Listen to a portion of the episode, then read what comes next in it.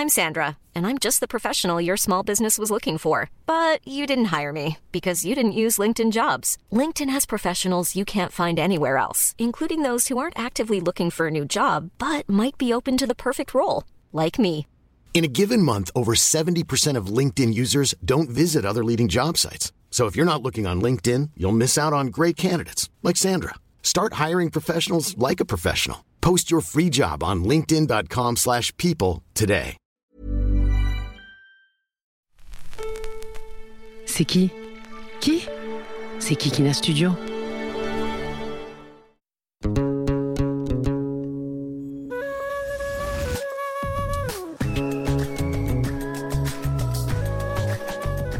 Hello, hello. Welcome to this new episode of Jen's podcast.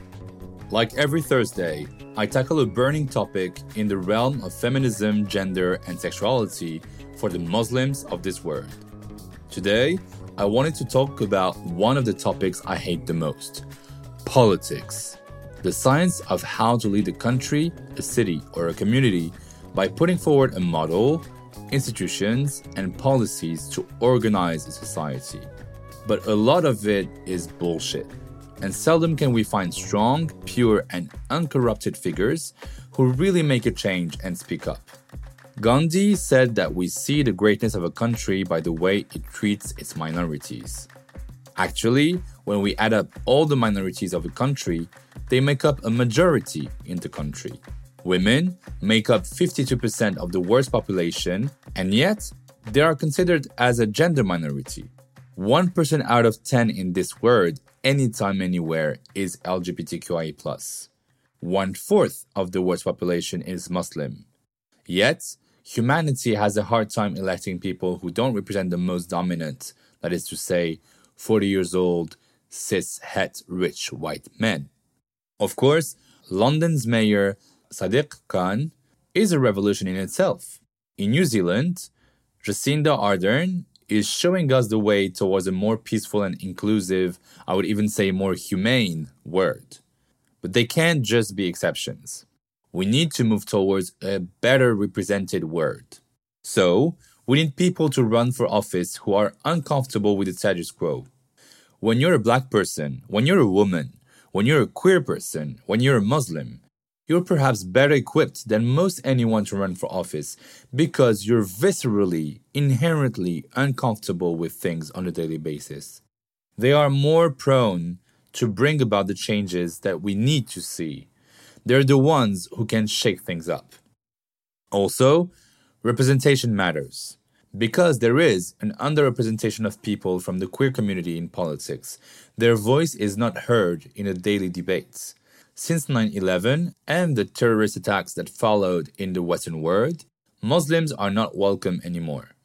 In France, women's right to wear a hijab is more and more bypassed by legislations. The Trump administration has done so much harm to every marginalized community. Conservative women like Marine Le Pen in France or Giorgia Meloni in Italy come from new fascist parties and could easily be the first women to lead France and Italy in the following years. Insecurities are multiplying in today's world, and people who accumulate multiple identities that are set aside as minor, queer, or not normative face the horror show that politics are today. Because, in an era where every Western media talks about the Muslim word as a synonym of the Arab word, which is always wrong when it comes to women's empowerment, queer rights, and anti black racism and all, it's always quite funny how the US amongst other countries, is far from being the perfect democracy it was originally built for. So I'm super happy to talk to a super invitee today. Their name is Mauree Turner. Mauree Turner is the current representative for Oklahoma's 88th House District and a queer, non binary Okie Muslim. Yes, Mauree's pronouns are they, them, and theirs. Rep Turner was formerly the regional field director of Oklahoma's Campaign for Smart Justice, an initiative focusing on criminal justice reform and its many intersections. Their life's works are geared towards fighting for and maintaining the civil rights and liberties of all. Mauree is the first Muslim elected in Oklahoma and the first non binary person elected to a state level position in US history. Mauree also wears a hijab and a circular nose ring. Dear Mauree, thank you for accepting my invitation on Jins. No worries. Thank you for having me. I really, really appreciate it.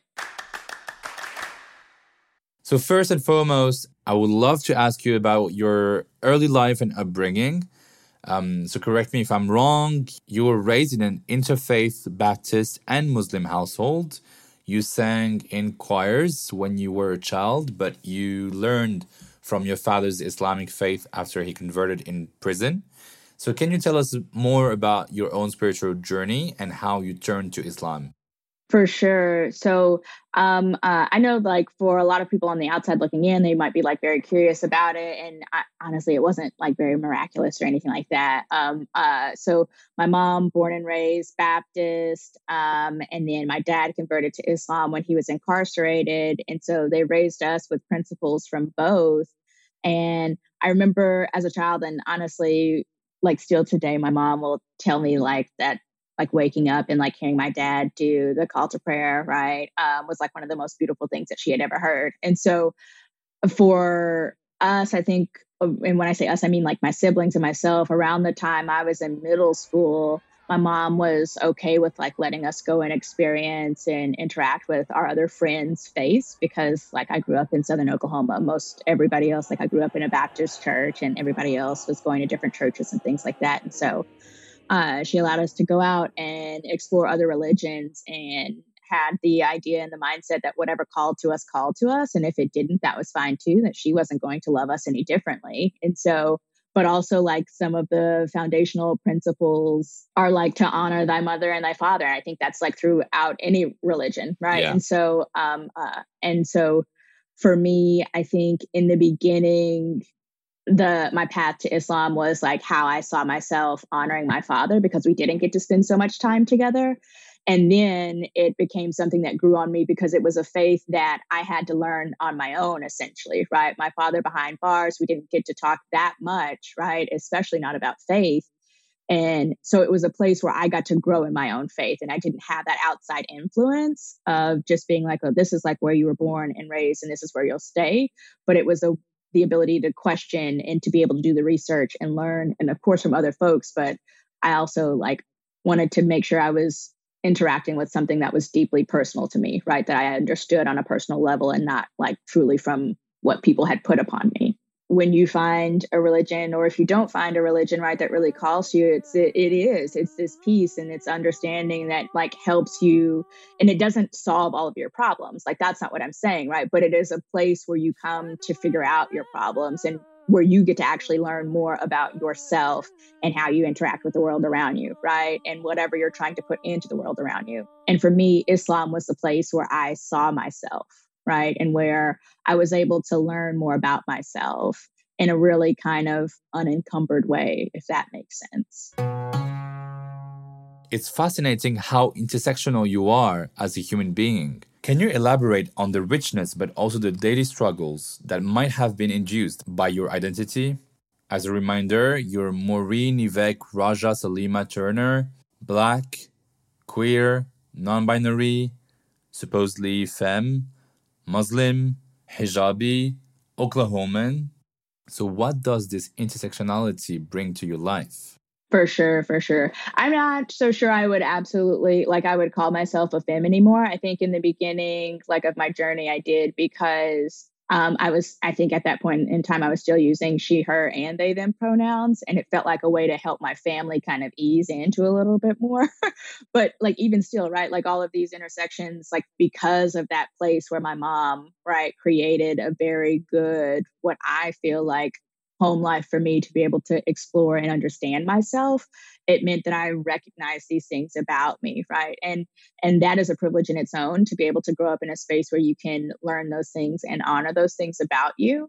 Um, uh, and also right it is what is this saying right? Heavy is the head that wears the crown right? Especially specifically having this role if you ask my mom, I haven't really changed much since ch- from a like being a child to today. Like I've yeah. always been very kind of type A and very logical, and so um, uh, having that understanding and trying to navigate all of that means that like you see this world through a very logical lens but like also if there's such a logical lens to it then like why do we have so much pain right like here are the issues and here are the solutions but why do we have to go through all of this pain to get that and so trying to hold all of that understanding that there is going to be pain and that this liberation that we are fighting for right is especially when we are fighting against places like the governmental powers that are Oklahoma, right, or that are like what the Trump administration brought, and even long before that, right?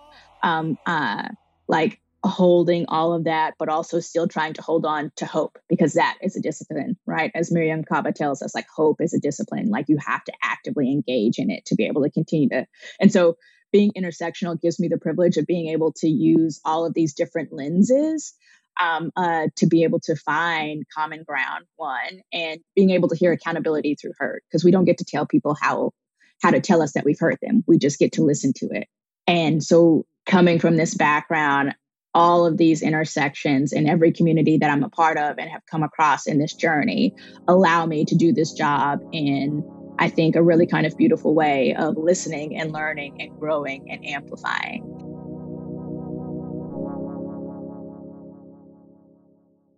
So, as a hijabi and a non binary person, because the common understanding of wearing a hijab today is linked to being a woman and that you have to lower your gaze and symbolically um, veil yourself from other people's gaze and all of that. So, how does that work as a non binary person? That's a good question. I think for me personally, and I think this is something that is going to be very personal for any, I think, non binary Muslim, right? Um, but I think one of the things about Islam is that it calls us all to be modest, right? And avert our gaze, right?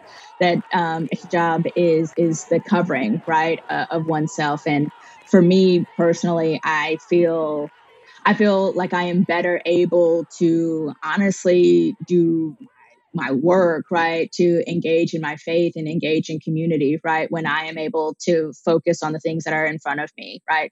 And for me, also, I think like growing up being a non-binary Oklahoman, being a kid who didn't always feel comfortable in their body, right? Being an adult who doesn't always feel comfortable in their body, dressing modestly, right? And for me personally, is how I feel empowered, um, and I think that that's something that it doesn't matter like like what what gender you are or anything like that, right? Like that. Also, I think so much of, of clothing and just like how we navigate life is just trying to make us comfortable as we get through the day, and and this is what makes me most most comfortable to get through the day. So. Preach, preach. This statement is even more powerful, you know, because in France, um, hijabi women are not accepted in all public spaces. Uh, Muslim women are struggling with that, and sometimes they can't even serve their country in uh, the administration or the army because then they will have to choose between their religion and their love for their country or the way they live their religion and they wear hijab is not accepted, which is the absolute opposite of the concept of laïcité in France, which protects people in their freedom of creed. I think what we see across the world is that when folks can't, especially right, state powers, right, governmental officials, right, when they cannot suppress the people from showing up, they will suppress how they show up, right, and attack that bodily autonomy in order to keep people from feeling like they can engage. Right. Um, I remember the um, uh, the very first time I told one of my friends because like 9-11 happened when i was in elementary school and i remember making the conscious decision to be like okay like i don't think i'm actually i'm not going to talk to my friends about this. And i remember the first time i came out about being muslim right? I was a senior in high school. I was getting ready to leave my hometown heading off to college and so i felt comfortable to be able to come out to my friends about this because i was like okay if they don't accept me then i'm leaving. I don't have to deal with the outfall. And the very first time I told one of my friends, he looks at we are having sushi he looks at me across the table and he says oh you're one of those towel heads i had never worn i had never covered my head anything at this point in time which i thought was so funny because in high school oh my goodness anything and everything i could do with my hair i was like liberty spikes i had this farrah fawcett feather thing going on like so many things like my hair was so was a part of my creativity at that moment in time. And it was so interesting to kind of see how quick people's like if you're they're not at a place ready to listen and learn and actually be in community with people then their bigotry will come full force right? Because that is what they've been taught. That is what's comfortable to them. When when folks especially when our governmental powers see the people power that we are building and see how representation matters they will try to police how we how that representation um, shows up. I my heart absolutely goes out to to every hijabi in France and right in the UK and what that really kind of looks like to have to navigate those systems and that new wave of bigotry, right? That isn't closeted anymore. That oh my goodness, yeah. In 2019, you decided to run for office. You used to say, nothing about us without us. Can you explain a bit what this slogan means and why it is so crucial to build one's own representation? Because you're literally a representative. Absolutely. I think first and foremost, um, uh, the the phrase "nothing about us without us" dates way back in to 70s and 60s, right? But about labor movements, right, and about um, uh, ability movements, and making sure that the folks who were directly impacted by the decisions folks were making. Yeah, I think probably maybe 95% of the organizers that I was in community with had been folks who were either directly impacted by the justice system. So they had either been to jail or prison themselves or had a family member, right, um, in the system. And we're trying to figure out how to navigate that. And so those were the folks that I was organizing with, right? We were all doing this work together. Um, uh, and so we were talking about the importance of like nothing about us without us, like the folks more closely directed, n- more affected by the um, uh, issues or the institutions, right, being in the places to address the solutions. And so when I ran for office, it was birthed out of that because my work here in Oklahoma specifically, I had created this roundtable. I had been able to, to come together with the community members and help create this roundtable of folks who had just been released from prison or had been released from prison or jail maybe in the past few years. But we also know that community, right? Isolation is one of the tools of oppression. And so we created this space for folks to come together, for folks to share resources about where to find housing, where to find jobs, all of these things, right? And also just to say, like, yeah, today was a crappy day. And like, I just want to talk to folks who understand like what I'm going through. I, yes, like my father has been incarcerated. And I, like when I was a child, had spent some time around the Office of Juvenile Affairs because of the trajectory my life was taking. But I was like, but we need you all to run for office, right? Like we're talking about all these issues and like we're listening to the solutions that you have put in place for yourselves. And like these things are the things that we should be growing at a governmental level. Um, and then that was when we realized that there were so many hurdles to be able to run for office outside of just putting your name on a ballot um, uh, I think the last conversation someone had with me before I decided to run, or before I decided that I would think seriously about running, was I had gotten a DM on Instagram and it said like Happy Wednesday. I think you should run for office. and uh, so um, I, I responded and I said, Oh, hey, Happy Wednesday. But I think you sent this message to the wrong person, quite literally.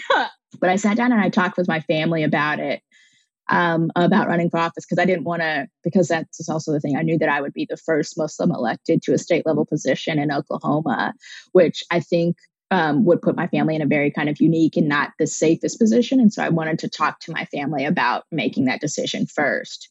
And when we had sat through all those conversations together, that was when we decided to run. But the important, right, the, the importance of it all was that like it hinges on nothing about us without us, right? Folks in our community seeing themselves in politics in a way that they haven't before, right? That's how we won that primary. I thought we would be here in 2023. I thought we would have to run a couple of times and we would be here in 2023. I did not think that we would win in 2020, if I'm candidly speaking, right? Um,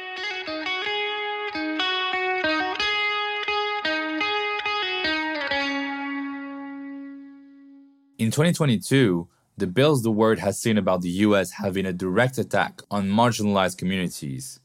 the post Trump era, Afghan women left on the sidelines, violence against women in Ukraine, the proliferation of poor neighborhoods after COVID, the Iranian situation with women, Muslim folks being isolated, the aggression LGBTQIA plus and non-binary people live, African Americans confronting police violence, Supreme Court backwards decisions hindering fundamental rights on abortion, and so on and so on and so on. As Angela Davis put it, freedom is a constant struggle. So, how do you cope with all of this as a person and also as a politician? I think that's a really good question. And if I'm being very open and honest, I think these past, like the past month for me, has been probably the worst struggle of all. I have a good support system, right? I've got friends who care about me, but I am also sitting in a very unique space where sometimes, right, like other folks, I just feel like there's nobody who really understands, right? Like, yes, I have all these intersections, but also like there's so many struggles in these intersections that a lot of people don't know how to hold, including myself, right? Um, uh, and so it is a, a struggle to be able to one try to figure out not only how to be an advocate for everybody else, but also an advocate for myself, right? And how to prioritize rest in a way that doesn't feel like I'm stealing my time from my district too. And hope is a discipline and freedom is a struggle, right? And and so many people have said these things before me, right? Um, and I think the important thing is that I stay grounded, right? And my faith helps me stay grounded every day I wake up. And sort of to I uh, I think 177, right, talks about how those who are the truly good, right, aren't just the folks who um, who pray, right, but they are the people who are continuously trying to break the chains of bondage, right? You are keeping your word, you are taking care of your community. Yes, the Quran says, والصابرين في البآساء والضراء وحين البأس أولئك الذين صدقوا وأولئك هم المتقون. And those who are patient in poverty and hardship and during battle, those are the ones who have been true, and it is those who are the righteous. Surah Al-Baqarah, the cow, verse 177. And that is like what keeps me centered every day when I wake up to pray in the morning, right? Um, and that helps me stay on the trajectory because like in a place and time where in Oklahoma specifically, right?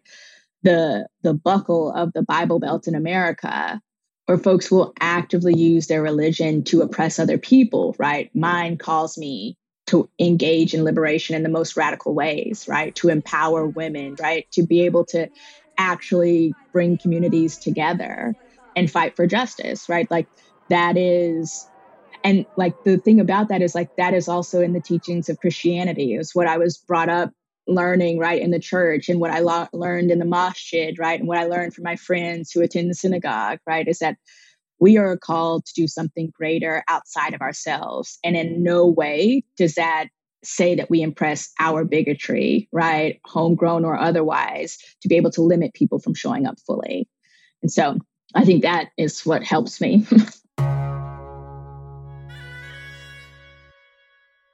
I myself have been quite vocal within activist communities about defending trans people rights to compete in the sports of their gender not the one they've been assigned at birth.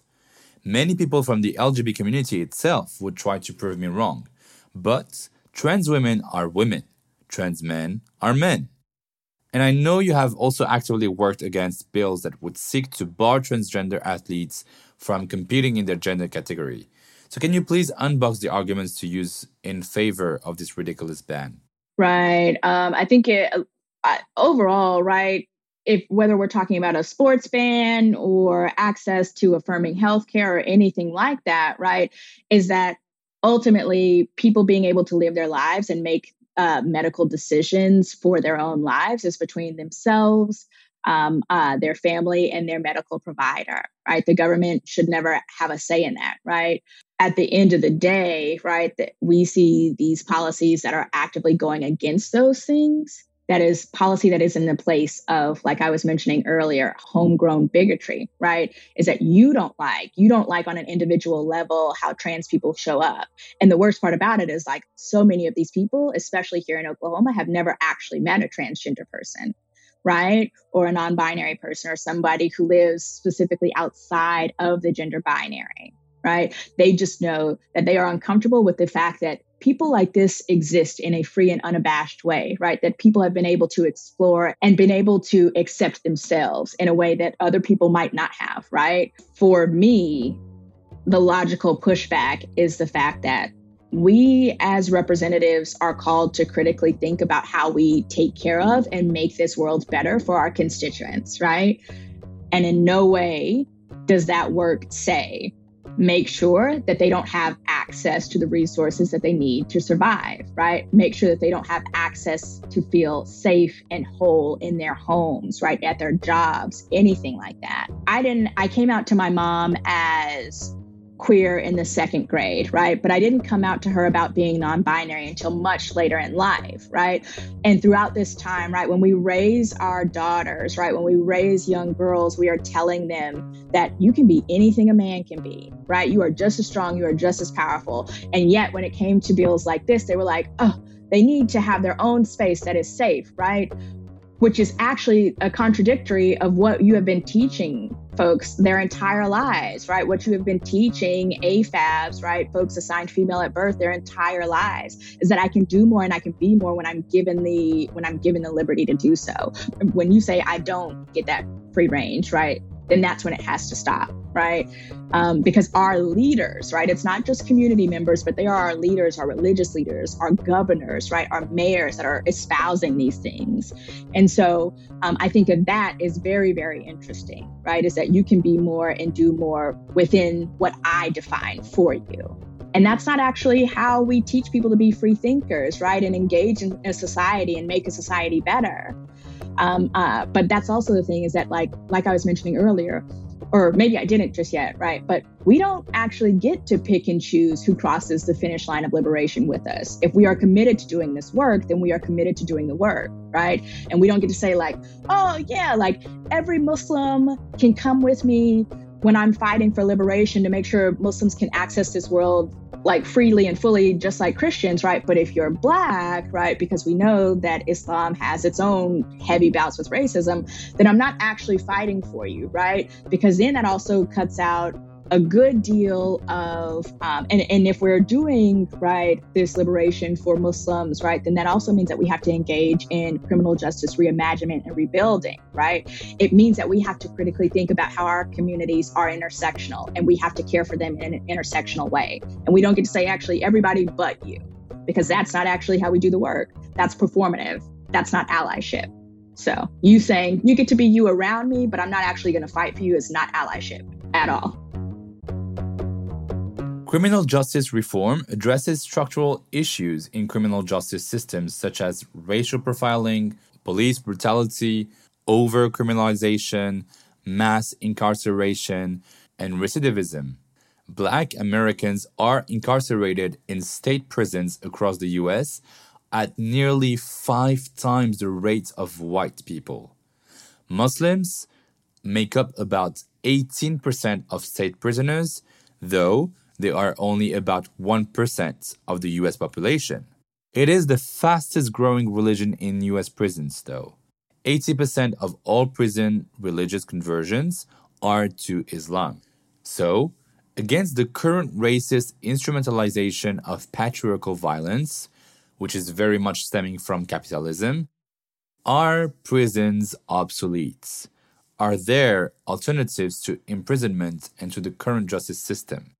When we look at the makeup of our prison systems and our jails, right? Um, and when we are talking about engaging in this work, then we have to also understand that fundamentally, folks who end up in our prisons and jails are there because they are lacking something or they missed something in their lives, whether or not it was making sure we had guidance counselors to actually meet the needs, the emotional, right? Um, needs of students who are who needed something more than just reading, writing, and arithmetic in class, right? Whether or not it was a livable wage to keep people from uh, uh, stealing, right, or writing bad checks, right? Oklahoma has one of the highest rates of incarceration in the world. If you go for property offenses or drug offenses, you stay roughly 70 to 75% longer than any place else, right? We talk about recidivism rates and what that looks like, and how um, I heard from uh, one of the we have, and it's not just in Oklahoma, but it's across the nation, right? And across the world, where we've got prisons and jails that are full of people whose only crime is that they came in contact with law enforcement before they came in contact with the resources that they needed to make it through, right? Without the institutional privilege like white cis het men, right?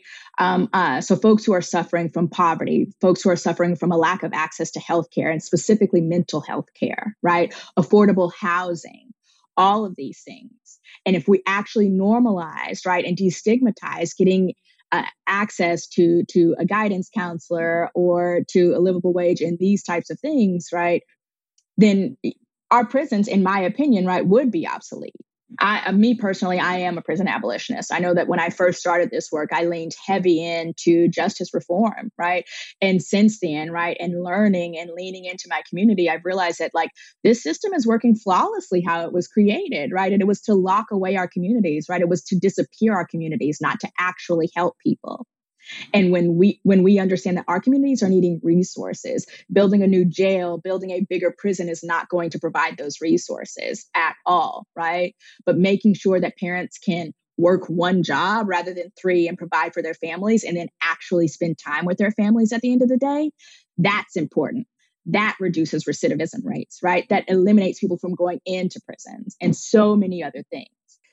We have to understand that somewhere along the way, resources were lost. And if we lean into more resources, because folks right now are creating a prison in a societal prison right outside of the physical prisons that folks go into, right? That stops us at some point in saying, like, oh, okay, there are people who don't actually benefit from resource who won't benefit from resources or anything else the only thing that they will benefit from is to be locked away in a system that is inhumane that is unsanitary that we saw run rampant with covid when it hit right? Um, that folks don't actually know how to facilitate right? And for me personally, I'm in good faith as a representative, as a person of faith, as someone who deeply cares for community. In order to be able to continuously do this work, I cannot envision a place where prisons will absolutely be the solution for anything that our communities needs that's how I do the work. And I think that is the mindset of a lot of prison abolitionists, right? And so, but that's the thing is that a lot of people aren't at a place for prison abolition just yet. And the hope is that you get there eventually, right? And the hope is that we can continue to sit and have these conversations where we realize when we start actually leaning into the resources, that we realize that we can eliminate so many of these things early on. On a lighter note, you sometimes appear on pictures with a piercing on your upper gum and on your nose. I have uh, always wondered whether more conservative or traditional people have a bias on how serious you are as a public figure when you wear a tattoo, a piercing, uh, pink hair, um, yellow colored contact lenses, etc., etc. Especially when you're not a cis straight white 40 years old male, you already live with the risk of being patronized or belittled for being non binary, for wearing a hijab, for being black. So, what is your take on this? First and foremost, like even just like stepping back and like into the campaign, I told myself and my community that there was no way I'm running for office if I can't be myself. This is who I am. So, um, uh, so because we don't see people like us in policy, that also is a way to internalize the idea that, oh, I'm not a white cis het man. Like I I actually don't have a place up there at the Capitol to make policy changes. When I, quite honestly, most of the folks that I sit in those rooms with at the Oklahoma legislature aren't experts on any of the subjects that they're talking about, specifically on bodily autonomy, right? Um, uh, and and yet, for some reason, because they wear a suit, people feel like they are more professional. I could wear overalls, I could wear a burlap sack, right, and be the most knowledgeable person in the room. Like that's mm the thing is that like our clothes, people will inherently make clothing political, right? But I also think right. back, right, to like our campaign slogan, our motto, right? Nothing about us without us. I think about migrant farmer movements, right? I think about uh, Stokely Carmichael, right? One of um, a, a, very big civil rights activist here in America, right? And I think about him sitting in all of his um, meetings, right? With his overalls on, right? And how powerful it is, right? To remember that in order to be a person that represents the people, we have to be of the people, right? We have to be in community. We don't actually need to separate ourselves. I think it's really funny because, like, some of the critiques that I get specifically from Democrats or progressive folks is like the way I dress or how I look, right? But we could actually be devoting that time and energy instead of attacking people's clothing or whatever appearance appearance they have. We could actually be devoting that time and energy into actually pushing back on the harmful legislation that keeps people people from showing up to policy, right? On, totally. on pushing, right? On pushing back on gerrymandering or redlining in neighborhoods that keeps Black and Brown communities from being able to afford homes, right? Instead, people want to worry about the piercings that I've got on my face, right? So, I, but I think that's the thing, right? Is that professionalism and what it it looks different to everybody, right? I was a community organizer. Professional work was showing up in uh, overalls some days and going to knock doors, right? Or jeans and a t-shirt, right? Like uh, the clothing I wear does not dictate what is enti- inside of my heart and in my mind to be able to do this work flawlessly. So. Last but not least, much of the feminist movement has catered to white women and their lived experience, which has excluded a variety of different, equally valuable experiences. Fortunately enough, Congresswomen Ilhan Omar and Rashida Tlaib are bending the rules of representation for Muslim women today. But when will Muslim women and queer people have more room in the political chessboard? What will it take for other politicians to start valuing their intersectionality? I think one of the big things about that, like I am so grateful for Congresswomen uh, Tlaib and Omar, like more than you could possibly know, right? Because yet again, that was also one of my like awakenings and being like, oh, like because I remember being in college, like when they were elected and being like, wait, no, like we do have a space here, like we can do these things. And I was studying political science at the time, right? Like, um, uh, and I think as soon as we're ready, right, essentially, right, like, because like, I think being the first Muslim Oklahoma elected and also being the first non binary person elected in US history at a state, like, an openly non binary person in US history at a state level position from Oklahoma, of all places, right? Hopefully sends a message to so many other folks who are wanting to engage in politics, right? That the future is ours whenever we're ready to take it right? Whenever we're ready to to actually work on good campaigns. And that's also the thing is like you don't have to be the representative. You can work on a really good campaign too right? You can work for people who whose beliefs and process align with yours and have you envisioned in them right? You and your family and your community. As soon as you're ready to to actually take a hold of that like there's a community ready to catch you. And i think that was the hardest thing for me to understand right? Because like i am very particular, I like to cross all my T's and dot all my I's because coming from marginalized communities, you have to critically think about how you show up in the world around you. And so I always am thinking about that. It's going to be a leap of faith. I'm going to have to jump and hopefully they'll catch me. And they did. Right. Um, and so, as soon as you are ready, right, to sit down and start engaging in that work in a more fulfilling way, whether that's being a representative or an organizer or on the school board or the city council or whatever, right, like there's a community that is ready and willing to fight for you and with you, right, to accomplish that. And so, um, and that's the thing is that, like, yes, we are pushing back against some really wild bigotry nowadays um, in the place of our political, like, government. But sometimes it is not just about a full sprint to push back against them or to combat what they said. Sometimes it is about focusing on our community and making sure that they feel empowered to show up. Because when we focus on our communities and make them empowered to show up and amplify their voices, then that's when we drown out that bigotry, right? And we get to take our places at the Capitol. Our our public dollars are going to it, like we pay for that space, and we get to utilize it as much as we want to. We're going to wrap this up, but first, in every single episode of Jins, we debunk a myth that I've been told or that I've often heard of. Five years ago, a French Moroccan friend who was studying political science, allegedly, told me. Well, you see, in Western countries, the risk with having a president who is a black woman, a Muslim Arab man, or a transgender man is that they would only defend those who look like them. What would you have answered to that?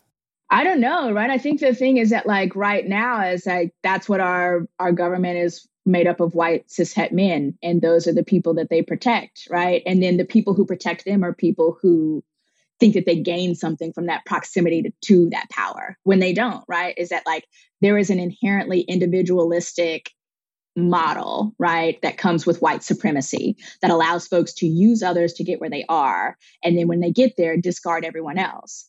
But when it comes to being a part of those historically marginalized and disenfranchised communities, we have always had to band together in this collective way to take care of one another.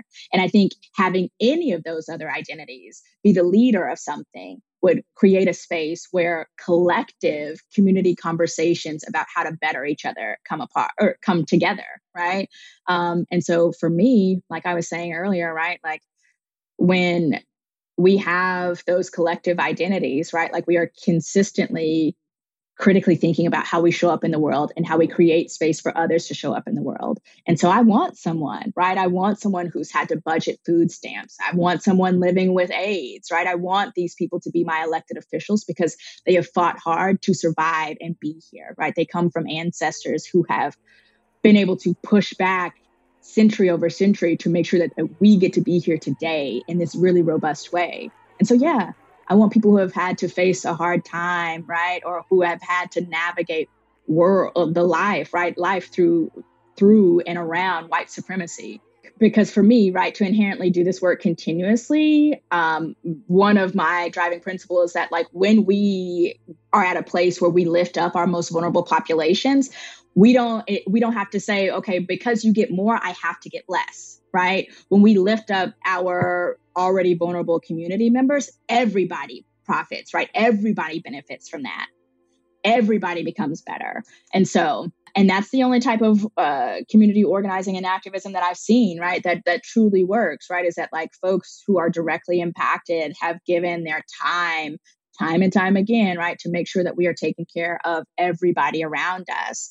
And from what I see is that when we truly engage in this work in a holistic way, everybody benefits from the liberation, right, of our marginalized and disenfranchised communities, of, hist- of, of communities that have been historically pushed out. So. Thank you so much, Mauree. It was very inspiring. Thank you. Thank you. Thank you so much for having me, Jamal. Remember, You'll find all the aforesaid references in the description below. For the most curious minds among you, I'll put a few book and film recommendations linked to today's topic, be it on Spotify, Apple Podcasts, Amazon Music, Google Podcasts, or else. Don't forget to subscribe to Jin's podcast account and to leave your questions and comments. Go subscribe to Jin's podcast on Instagram at J-I-N-S underscore podcast. Don't hesitate to share around every time you listen to an episode because you should always remember that someone, somewhere, somewhat needs a new light shed on Islam, gender identity, sexualities, Arab origins, or anything that can be prone to oppression. So please do your part and pass the word around. See you next week.